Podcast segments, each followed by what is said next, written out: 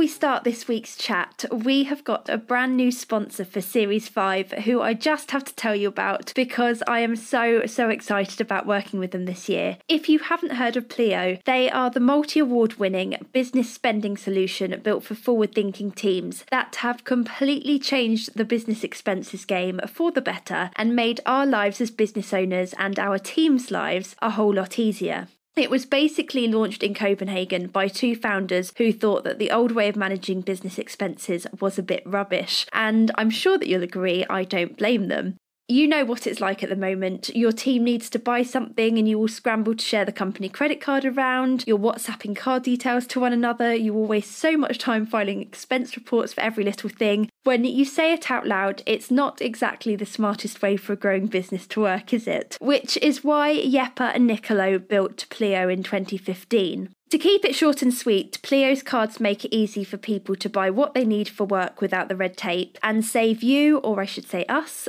your team and freelancers so much time because there is no need for expense reports or random invoices. You just give everyone a Pleo card and you can see who's spending what as it comes in. There's also no need to hold on to piles of receipts anymore too because Pleo automate all of that and the very best bit is that they sync with all the usual accounting software apps as well so that you know that everything is being reconciled in the right way. For me personally, even though I don't have an official team as you all know, Pleo appeals because I can now send my VA Lisa and the team of freelancers I work with a card each so that we can now skip all the back and forth over card details and random invoices as and when they need to buy something for the business on my behalf. Even silly things like when we're back on the midweek mingle road shows and we're travelling again, I know full well that Chloe will need to nip out and buy extra snacks. So I can now give her a Pleo card so that we don't have to faff around with invoices when we're home basically it's a game changer and it wouldn't have won as many awards as it has done if it wasn't as good as it is. The best bit they are offering all she can she did listeners if you're a new customer your first 3 months of Pleo for free. Just head to pleo.io to set up a demo using the link in the show notes and be sure to mention the She Can She Did podcast when prompted. A giant, giant thank you to Pleo for their support of She Can She Did, and also for handing the mic over to some amazing business owners who just so happen to be members of She Can She Did in the middle of this episode, too. What absolute legends they are. They are so unbelievably supportive, but that is enough of me rambling. Let's get started with today's episode.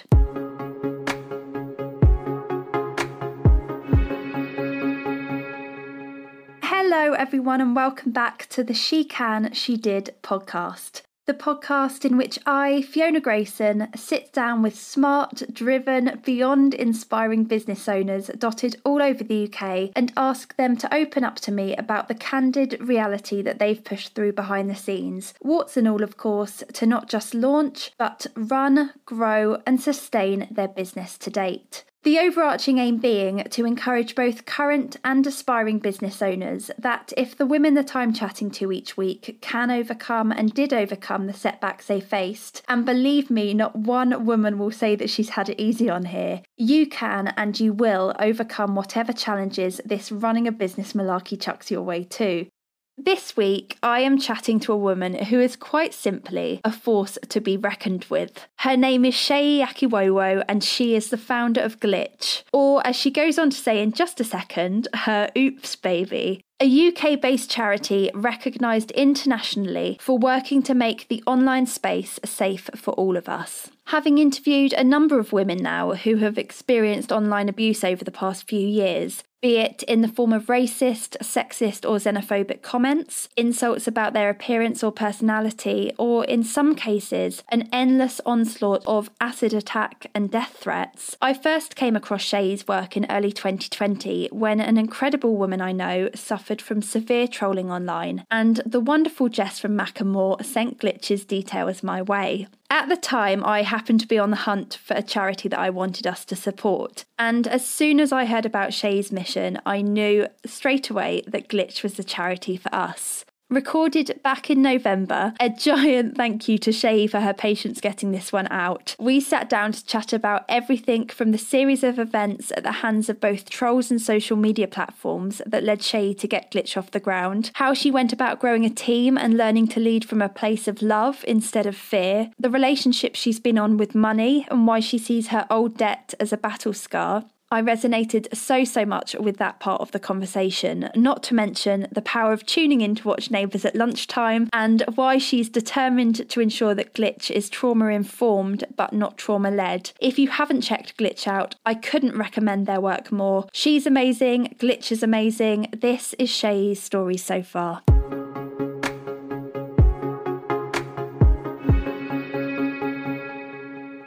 Shay, I'm super, super looking forward to this one. I just feel like I am so in awe, as you know, of you. So let's just dive in. Can you tell us who you are and what your, I guess normally I say business, but it's charity, isn't it? Yeah. So I'm Shay Akiwowo. I am the founder and executive director of Glitch. And Glitch is a small UK based charity determined to make the online space safe for all, particularly women and girls. And we do this through three key pieces of work awareness, raising awareness of online abuse and its impact through an intersectional lens to make sure that we're understanding the experiences of all types of women and non binary people. Advocacy, because we want long term systematic change from both government and tech companies. And there is so much that they can do. Mm. And then action is inspire people to take action through our resources and training because we have an excess of amazing women, amazing talent leaving our online spaces. Our online spaces are being hijacked and weaponized. If we've not seen it before, we've definitely seen it this year. And we are doing our best to circumvent that and try and keep our online spaces safe while we also call for long term systematic change. So that's a little bit about Glitch. Amazing. And I feel like you're doing an absolutely incredible job at that. Let's go back to where this all started then, because I always think it's so easy to kind of look at a business or a charity like yours and just think it looks amazing. She's doing such an amazing job. Her life must be so glamorous, etc., etc. Ah. Making all these speeches, going on TV, blah blah blah. I want to know what inspired this, and we're going to talk about I guess, the ins and outs of the story that's got you to here. But yeah, what made you dedicate all this focus on online abuse? I laugh about the glamour because if you could see the state of my new bedroom and the fact that I'm wearing half a pajamas and a bonnet right now, I don't feel really glam. Honestly, my flat's so freezing. I've got my dressing gown on my lap and I've got a hot water bottle here, and I'm literally like, this is not glamorous. Honestly, I, I hear you, but go for it. So Glitch is my oops baby. It really started off by accident. I made a speech at the European Parliament when I was a politician. I was like age 23, 24. And it was a speech, like an impromptu speech in response to the refugee crisis and the Front National, which is basically like the French version of UKIP, but on steroids and croissants, were booing and heckling this Syrian refugee. And so I'm just spoke and I just talked about racial injustice. I talked about empire and colonization and the impact we have now, why we have refugee crisis in the first place, and what duties former empires must have to kind of rectify their massive harm and trauma. Um, the speech did well with kind of non-racists and non and non-xenophobic people in the room. It was then posted online by the European Parliament a few months later and it was great. You know, I was getting more followers. I thought, yes, this is it. I'm going to get a blue tick on Twitter and I'm going to get invited to the Ellen show and Idris Elba's finally going to notice me. And like, yeah, it's just going to be amazing. I'm going to get free hair. Like, that's what I thought, right? I did not think about the other side of the online space, other people who use Twitter, YouTube, Facebook, and other platforms like Reddit and 4chan and all of that. I never thought that they would do or use it for such horrific abuse. Obviously, we know about racism offline and we know that it spills online. And we saw that Diane Abbott was getting abused, who's the first Black woman MP in the UK. We will see other emergent MPs like Luciana Berger, who was a Jewish woman MP. But you only kind of heard like trickles of it to be on the receiving end of it, of people wishing you death, wishing things about your body parts, wishing things about your community, and using all sorts of colorful variations of the N word was just so shocking. And then I felt like at that time I was doing the right thing. I'm going to report it. And then I reported it. I felt like that was even more traumatic. Reporting the abuse to platforms who either said it wasn't a violation of their platform, who ignored me, or who still allow the abuse to stay there, therefore meaning that I'm reporting this and it's signaling to the abusers and those that are committing the harm that it's okay to do it. Mm. So I was like, are you serious? where I've used Twitter and Facebook and YouTube to talk about EU referendum and youth rights and get elected and change representation in local government and transparency around how I was being a councillor and like my reports and what I was doing, like I'm like using your platform the way you intended, and you cannot respect and protect me. And not even protect me because who am I in comparison to the millions of followers? But how can you not even enforce your own platform policies? And I could not not see race, like how a black woman was being abused and harassed and silenced for my opinions. And tech companies who were predominantly run by white, rich men were basically allowing it to happen. I felt like my pain was now seen as profit and engagement to these platforms. So I said, bun this, I'm going to campaign against it. I'm not going to have it. The same kind of civic duty I think I had as a local councillor for my area and wanting to combat youth violence and representation, I think it just transferred quickly to the online space seeing that the online space was an extension of the community and that again marginalized voices were being pushed out and violence was happening to marginalized communities but it wasn't making the mainstream media and it wasn't getting the attention and therefore a reaction and even a proactive action from tech companies. So i started a campaign called fix the glitch because i do believe in the power of the internet and i believe in the power of the internet because it's who i am today. I'm somebody who's done a lot of work to unlearn a lot of shit and a lot of toxic ideology that I easily could have still been believing, right? Like I was a borderline Christian fundamentalist. I was outside stations preaching all sorts of nonsense. And it was the internet, it was spending time reading and learning and shaping and cultivating my identity and questioning myself and surrounding myself with amazing women like Reni Eddo-Lodge back before like her book blew up that really allowed me to like think about who I was and what I was saying in my platform. Mm. And I felt like this was all under attack all of this was being hijacked by white supremacists and trolls and misogynistic people and no one was talking about it. And so there was this kind of campaign to kind of reclaim the internet and not just for celebrities not just talking about online abuse and harassment when it you know you have to have a million followers or sadly it take caroline flack dying by suicide for us to take action we need to be talking about safety of everyday women and girls because it just takes that one content to go viral like me. Like yes i was a local politician but not many people knew me in the uk or outside the uk for sure. It took one viral content that i didn't even post mm. to now be subjected to such abuse. I felt like there was such a gap in the market if you like in business terms but a gap in provision and a gap in service yeah, because there was no mental health support there was no like language to kind of support me through. I had well intended people, friends and family and loved ones who just kept saying, leave the online space, don't post, delete it, like get them to take it down. And they meant well, but I was like, you're victim blaming me people say, So what did you do to attract the abuse? What the hell do you mean I did? So? I did nothing. it felt like, Fee, the same narrative around women wearing short skirts, women yeah. drink, drinking at, in the clubs were being used in our online spaces. And it irked me, it irritated me so much. So it wasn't necessarily the abuse. The abuse was a spotlight to how the system allowed the abuse to continue and allowed women to be censored. And so Glitch became not just a campaign to raise awareness of this, but became the solution to women like me who were online facing abuse and didn't know what to do learning from my lived experience around digital self-care and self-defense and then commissioning in consultants and experts to kind of improve our workshops. And slowly and surely it became this non-profit organization where people wanted to donate money. And i was like ah crap okay i need to think about this legal structure and do this properly because i don't want to go to jail. And then in february this year we became a charity with a clear mission and purpose with an amazing team and doing our bit to try and make the online space. And this year alone has meant our work has been so needed and in high demand. And there is still so much work to do.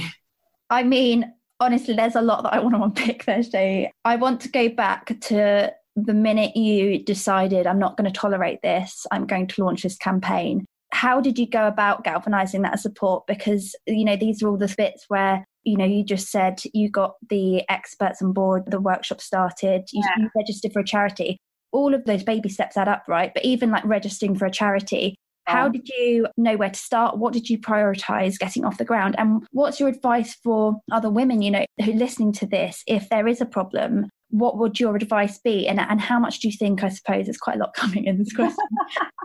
you had been sort of thrust into the spotlight there. If you don't have that kind of, I don't know, as an MP, I suppose there's already a bit of As in, like, if you don't have the contacts, I suppose, how would you advise going about getting charities off the ground as well? So there's your experience and your advice in there all in one. well, I had an amazing MP Lynn Brown, who saw what was happening. And obviously, I'm a councillor in her constituency, and she's a friend, and she was a mentor of mine at the time as well. Well, before that time, but she saw it and she contacted Google.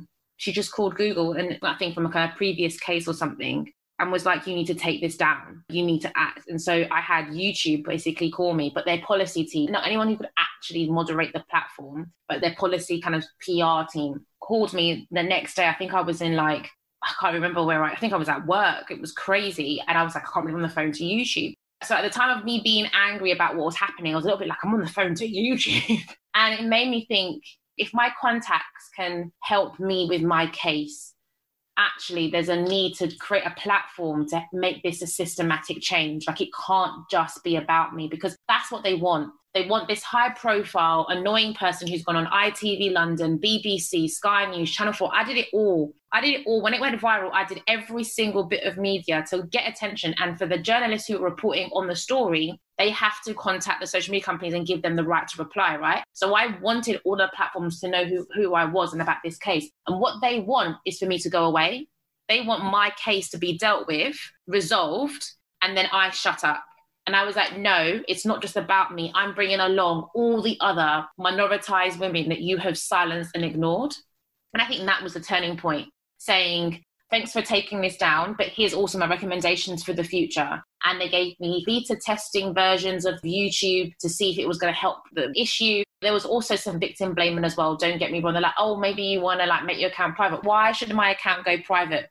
why is that? Like, you wouldn't say this is okay offline. You wouldn't say a woman walking down Oxford Circus who was being street harassed by, I don't know, builders or whatever. You wouldn't say she should walk a different way to work. You would say she should walk a different way to Selfridges, would you? So why are you telling me I should make my account private as if I'm the one that caused the problem? So that irked me as well, like how they were responding to me. So I, like I, with a couple of friends to check it, pulled like a recommendations report I guess like being um, a recent graduate from LSE, I was still kind of in that essay mode, and that was the kind of way for me to kind of get my vision out there, like my manifesto. And it had clear recommendations around like deterrence, education, transparency, etc., etc. And that became the kind of framework of Glitch about what we were calling for, and the campaign was calling for. And then I had lots of people wanting to know how they could help. And I was like, well, I think I need to make this more legitimate than just like an online campaign. I'm being asked to speak. I don't want the title of victim, what they used to call me, and I shouted at them about it. They call me like victim of online abuse. And I was like, first of all, I'm not a victim, I'm a bloody survivor. Mm. And I said, actually, I don't want this to be about me, the individual. I want it to be about the campaign and an organization. And so, in order to have that, I needed to have the legal structure. So, we quickly became a non for profit, got an interim board of like trustees who could help me work out what the best legal structure and sustainability plan was for this campaign charity. And for a while, Fee, I thought we were going to be a social enterprise because I wanted Glitch to make money from paid workshops for corporates around digital self care and safety for their employers and well being to help sustain the organization because charity grant money is just not always sustainable. And so I thought for ages going to be a social enterprise, but because of our political advocacy work, we couldn't. And so it was charity that was left. And it took a long time, a very long time. And then got a new board of trustees for this charity application we wanted to put forward and got a legal trustee who's amazing. Her name is Carly Kind, and she's the director of Ada Lovelace Institute. And she was just able to use her expertise of setting up charities before and with the legal framework not intimidating her the way it intimidates me and was able to put an application in within like three to four weeks. And we waited three months, heard back, had to make some changes. And then February the 5th, we became a charity, which Fee is the same week that I got the abuse three years ago. Oh my gosh. I was like, these racists, they don't know what they have caused now. I love that so much. I mean, Shay, when there's things like, I mean, even just setting up a business, you know, like if you create a website, you register on Companies House, etc., etc. Right. It doesn't have to be expensive, but there's still costs there. So things like I haven't actually interviewed someone from a charity yet, but are there costs involved with sending off an application and stuff? And how did you fund all of this, keeping you going until the charity was up and running? Debt fee, debt. I've still got about two and a half grand to pay off in debt. Yeah. Reality, right? Yeah. So my background is in facilitation.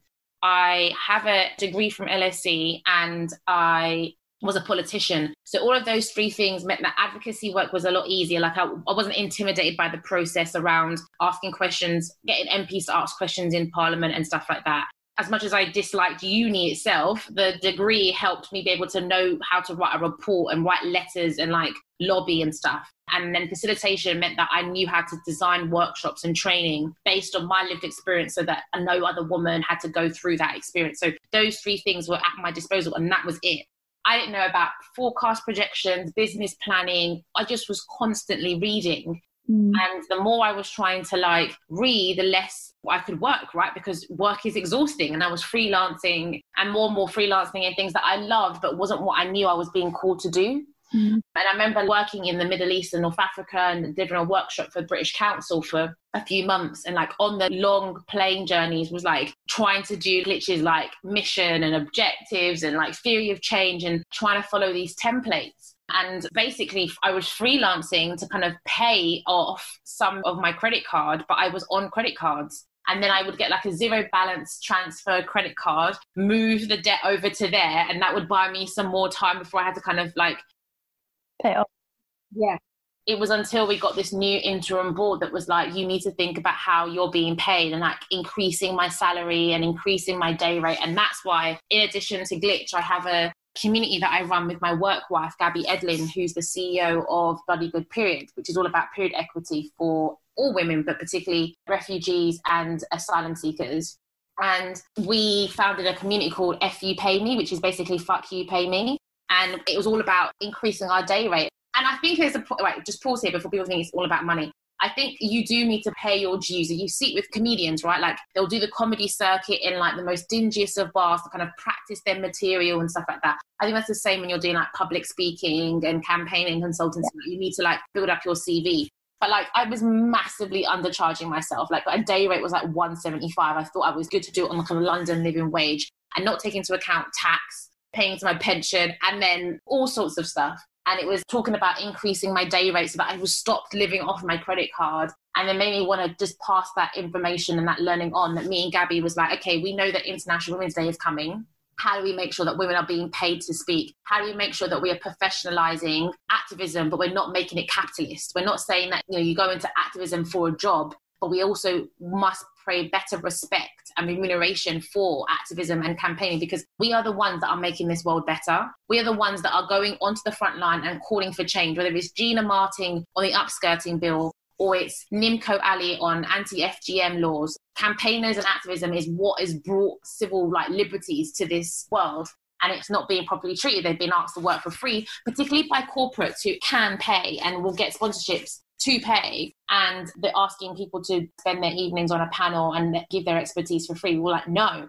So a combination of that made me realize I need to be charging more for our workshops and therefore paying facilitators better and really using my experience of like low wage in kind of the third sector to change the way we work and pay our people well and try to kind of address this disparity between like program managers and our admin support like we can't work without our admin support and mm-hmm. so why should they be paid any less or so much less than our program delivery work partners and so that painful, financially expensive experience helps me think about budgeting and paying and remunerating people a lot better. But I'm still paying off my debt. And I'm only now able to pay off my debt because I am charging a lot more for what I do and our workshops and our public speaking. But I think it's so interesting, though, and I think it's always worth speaking about is that that has been a journey because I think, like you say, you kind of work the circuit a bit and then you sort of it's a learning curve, right? I don't know anyone that's launched a business and known their worth from day one, or if they had known their worth, I still think the bit that's really important for me is that you need to almost prove yourself. Like you said, corporations, when there's big budgets to play with, absolutely. But I've always been really honest with the fact that the first three mingles that I did, midweek mingles, that was pure value exchanges. And when I'm asked to speak at events, I don't charge. There's one event that I did charge, and that was a big corporation asked me to host an event. But I do think it's, how do I word it? There's a fine balance, in my opinion, in terms of an 18 year old charging a day rate of two grand from day one. Yeah.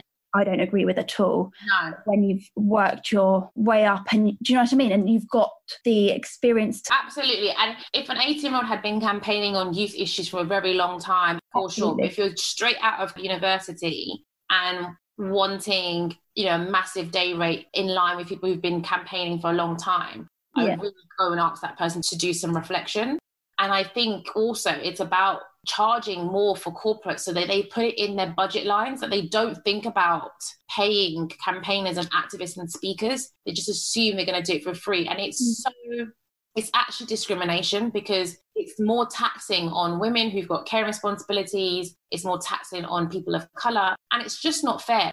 We also don't need to kind of quantify, like pay people for their time and what they're contributing. Hmm. And then it allows us to have more freedom and ability to do more pro bono work and to speak for free. And as you said, a value exchange, like a barter system, right? Like, for example, my work wife, we, our small charities can't always afford to pay each other for our expertise and time for stuff. But um, what we do is a value exchange. We have a work wife time, which is two hours every six weeks she was helping me with my team configuration and PAYE and all of that stuff because we need to move on to PAYE and that is daunting. And I'm helping her with all her advocacy campaigning work. That feels like a really equal exchange. Yes. It doesn't feel like an extraction. It's a fair, fair balance. But now being asked to speak about diversity, inclusion, racism, etc., to this very white audience for free for me is just an evolution of slavery. It's just an evolution of colonialism and trying to get away with free emotional labor. Yeah, definitely. And I think that's the balance. Yeah. And the more corporates don't pay, the more I think actually small startups and organizations and value led organizations are losing out because then individuals are like, I'm not going to speak for free at all. I'm not doing this at all. Actually, corporates paying more helps there to be more free time to give back, basically. Yeah, no, you're so much more eloquent. Like, that's basically, I agree. I'm going to just say, I agree, Shay.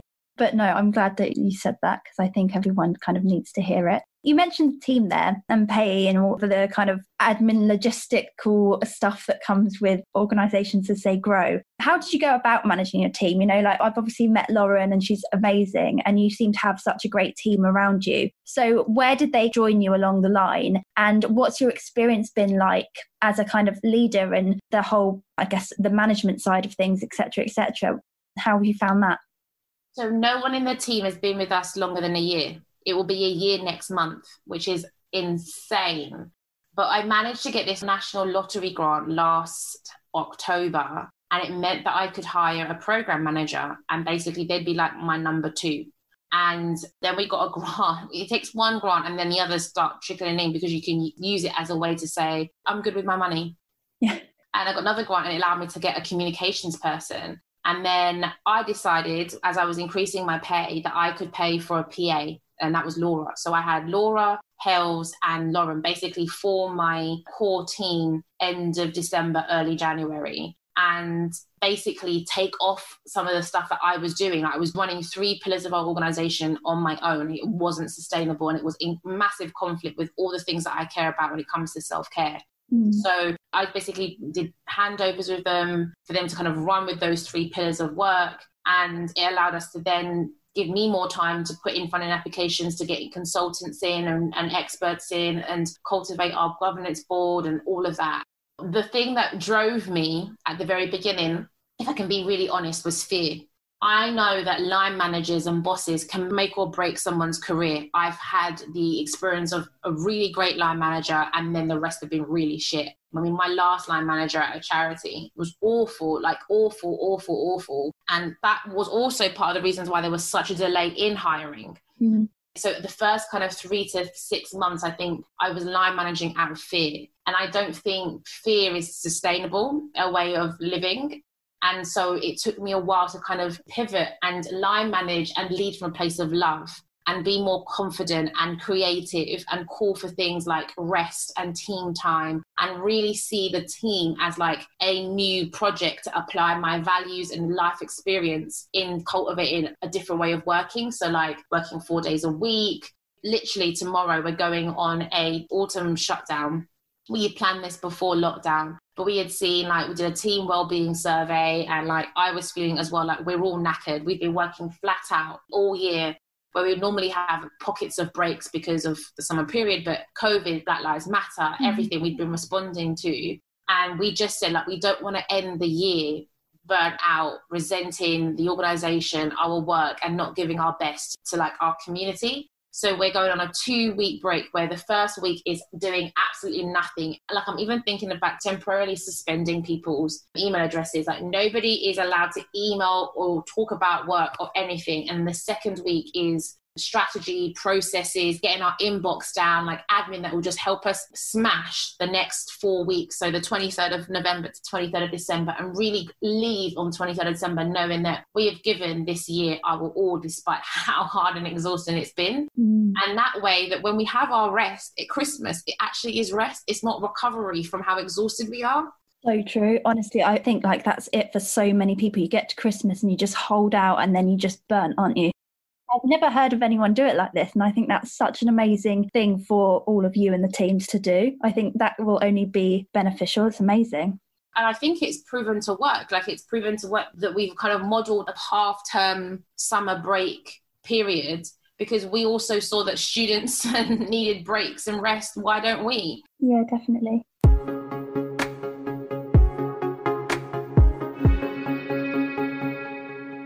A huge thank you to Pleo for handing over your ad space to us. My name is Lauren, and I'm the owner of Pilates East, the home of Pilates in Norwich, Norfolk, and beyond. Our aim is to make high quality, authentic Pilates accessible to everyone. Pilates is a full body workout that will strengthen and stretch your body, teach you to move with intention and control, and leave you with an improved sense of physical and mental well being. It will challenge, inspire, educate, and support you to reach your goals in the studio and beyond.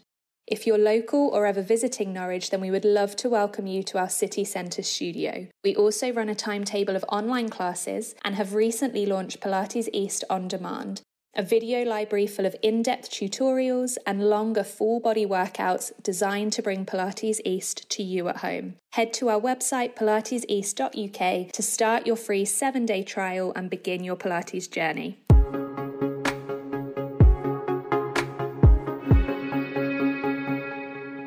How have you found the balance in general of the fact that on a day to day basis, the work that you're doing, it's heavy and how are you looking after yourself? Because i think running a business no matter what business you do you know you could be making candles and beautiful like i don't know essential oils but running a business is stressful no matter what it looks like but let alone the nature of the work you're doing. So what does self-care look like on a day-to-day basis?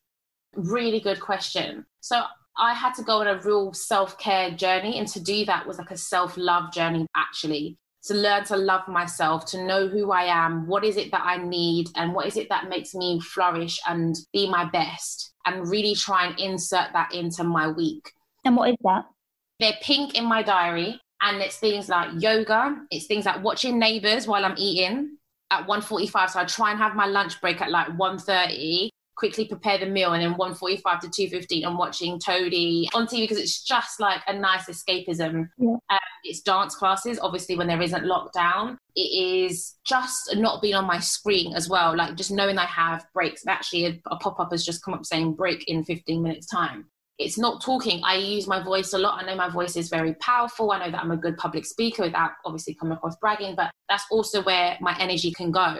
It's so not I, across as bragging at all. It's you are like, but it means it's my weakness because it's my super super strength. It means I want to do it more because I get the buzz from like helping people and like that light bulb moment in workshops. But it means at seven o'clock when I've done three lots of trainings, I'm absolutely knackered. So it's like a vocal rest having a boyfriend definitely does help with like work life balance because he's like really good at saying like okay we can work late sometimes but seven o'clock is like a really really hard stop. And we just binge watch the series or go for walks. That we're really good at like going for walks. Mm. we moved actually intentionally to a place that has a really good gym and a pool and we're paying a little bit more for those things because it just it really allows us to have that, that separation from work and like just life and well-being I'm really good at saying no, Fee. I mean, I'm better at saying no. I'm good now, but before I wasn't. I'm really good at saying no to packing my diary, FOMO as well. Like, oh my gosh, I need to be at this event and be everywhere. No, I don't. No, I don't. I literally like, I just don't care. I'm just like, nah, no, nah, I'm fine.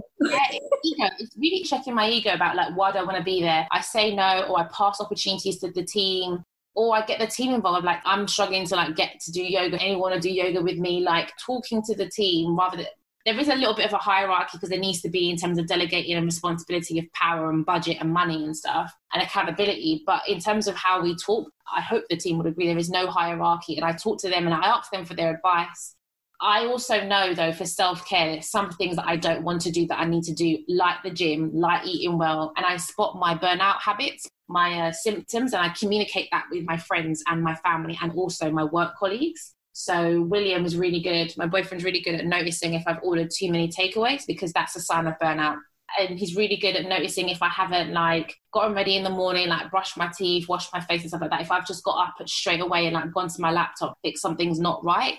And if I've not used my shady time, so I wake up at seven usually, and seven to eight is shady time, and it's like having a tea, it's yoga, it's the Calm app, meditating, and then eight to eight thirty is like tidying and getting ready and getting my desk and my environment ready, and then eight thirty I'm usually good to go. Really, really quickly, I'm just jumping in. This lockdown this year, it's like forced me to. It sounds so silly, but just make a cup of tea and sit on the sofa with nothing else but your cup of tea and just sit there.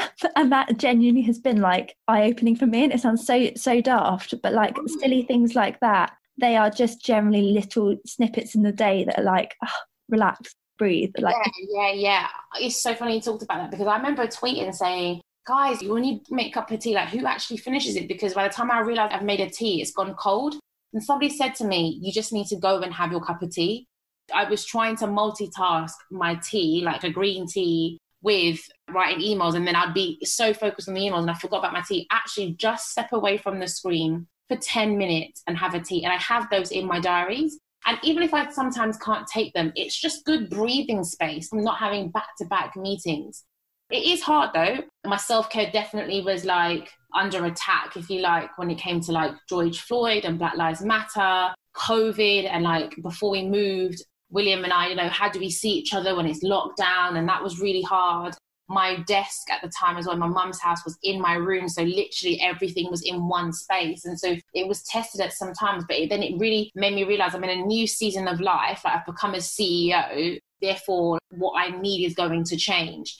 And I know we don't have much more time, but it was having a better relationship with money, Fee. Having a better relationship with, with money really helped my self care. Like because of my debts, I like would avoid opening letters from banks because I just didn't want to see it. And I had to change my perspective of that, saying like this debt wasn't because I was like going on holiday. This debt was because I was birthing an organization that is making an impact on the world. Actually see it as like a battle scar. That helped me have a better relationship with the bills and like increase repayments and actually see that I'm actually coming away with a different amount of money than I was last year and actually putting that into things that are going to help with my sanity, like ordering a HelloFresh subscription so that I'm eating proper food and not getting into that spiral of ordering food and then feeling bad about myself and then not wanting to gym and blah blah blah blah blah. Oh, see, you need um. I can't believe I haven't offered you it yet. I'm so horrendous. I'll give you a subscription to the benefits program because you'll get fifty percent off at HelloFresh. Oh, Thank you. I don't know how I haven't done that. Even the girls can all have that. Rounding up, because I am conscious of time, and I think just to pick up on what you just said about money, I think it's such an important topic. And my partner's actually been really good at helping me with addressing all of that kind of stuff. And I just literally am so grateful for how you've just described it as the battle scars of building something you believe in sometimes. Like if you don't have a trust fund or yeah. there's not money piling in, it's it's so true. So thank you for that. Not all debt is bad debt. Yeah, no, it's so true but you do have to kind of face it head on, don't you? Yeah. What has this whole experience taught you about yourself? You know, you mentioned the heaviness of Black Lives Matter and people looking to glitch, especially in this time. 2020 has been so heavy, but people are looking to you because your work matters. Mm. What has it taught you about yourself and your abilities in general, not just as a CEO, as you said, but just as a woman as well? Yeah, I think it's taught me that I do better from doing things from a place of rest. Like I'm at my best and I'm giving my best and I'm serving my best from a place of rest. And there will always be need and sometimes you do need to make sacrifices, but that shouldn't be the default. And I think that's been the balance, right? Like, I want to and will continue to fight against racial injustice, but not at the expense of my mental health and having to constantly see graphic content on the timeline. And that's about finding new balance and rest and learning as well about how I make sure that glitch is trauma informed, but not trauma led, and how I've seen that trauma led organizations and campaigners get into a lot of disagreements, call out culture, you know, this frazzled, like it's it's ridiculous. Yeah, so I learned about being trauma informed and championing lived experience, but not being led by my trauma. And I've learned about really doing things from a place of rest and listening to my body. My instincts and my body have served me so well right now, like where I am right now. And I need to trust that and I need to like listen to that more. But if I don't listen to my body, it's going to stop telling me messages and I am going to definitely be lost, right? Mm. those are the key things. And you mentioned before about like glitch being such a heavy topic. And again, listening to my body is like, okay, the next thing I want to do is get some like benefit scheme so that we get access to like mental health officers who can provide bespoke one off kind of training or support or dumping for the team when we're at the height of stuff. Like that's made me think that's the next thing. And then therefore, I'm going to apply my same strategic shade to this need, which is getting funding, seeking partnerships that will help pay for this support. And it's going to therefore mean that myself and the Glitch team and Glitch is going to be even better because we're addressing our community from a place of rest, not from a place of exhaustion and burnout. Yeah, love that so much. I always end on some statements. So you've kind of said it there anyway, but I'm going to just ask I'll start and I'd like you to finish, please. Being my own boss means, or I suppose being CEO of a charity means. Being a CEO of a charity means the freedom and the responsibility to do things differently and more inclusive. Absolutely. When it's not quite going to plan, my advice would be to rest. Yeah. And ask for help. I'm so bad at that last bit. I suffer in silence. Who would you turn to for help? Like, would you turn to the team or do you go to mentors or both? Team, the board, William. Yeah, I yeah, yeah. yeah. If I could describe myself as a businesswoman, I'd say that I am, or charity, or I don't know. Can we say businesswoman? You know, the best advice that I got was that a charity is a business, is that you just don't reap your profits. Got you because the principles are still the same. You're still forecasting. You've still got the. Oh my gosh! If I didn't, I would be screwed. Yeah. so ask me the statement again. If I could describe myself as a businesswoman, I'd say that I am funny, insightful, great instincts, and innovative. Love that. If I could go back to day one of Glitch, I'd tell myself processes. yeah, I would just, I would literally say the same thing to me. And very lastly, Seyi, I want my legacy to be that. I want my legacy to be that we can shape and change our world for the better. Yeah, love that. I think I genuinely speak on behalf of everyone that's kind of come into contact with Glitch when I say that you're definitely doing that. So thank you. And thank you so much for that in general. Like, I know how busy you are, but I absolutely love that chat. So thank you. I can't wait to hear it back. I really, really, really enjoyed it. And I really enjoyed talking about like the inside to glitch, like behind the glitch, mm. rather than just talking about our work, which is important. But I think people need to know how we got here.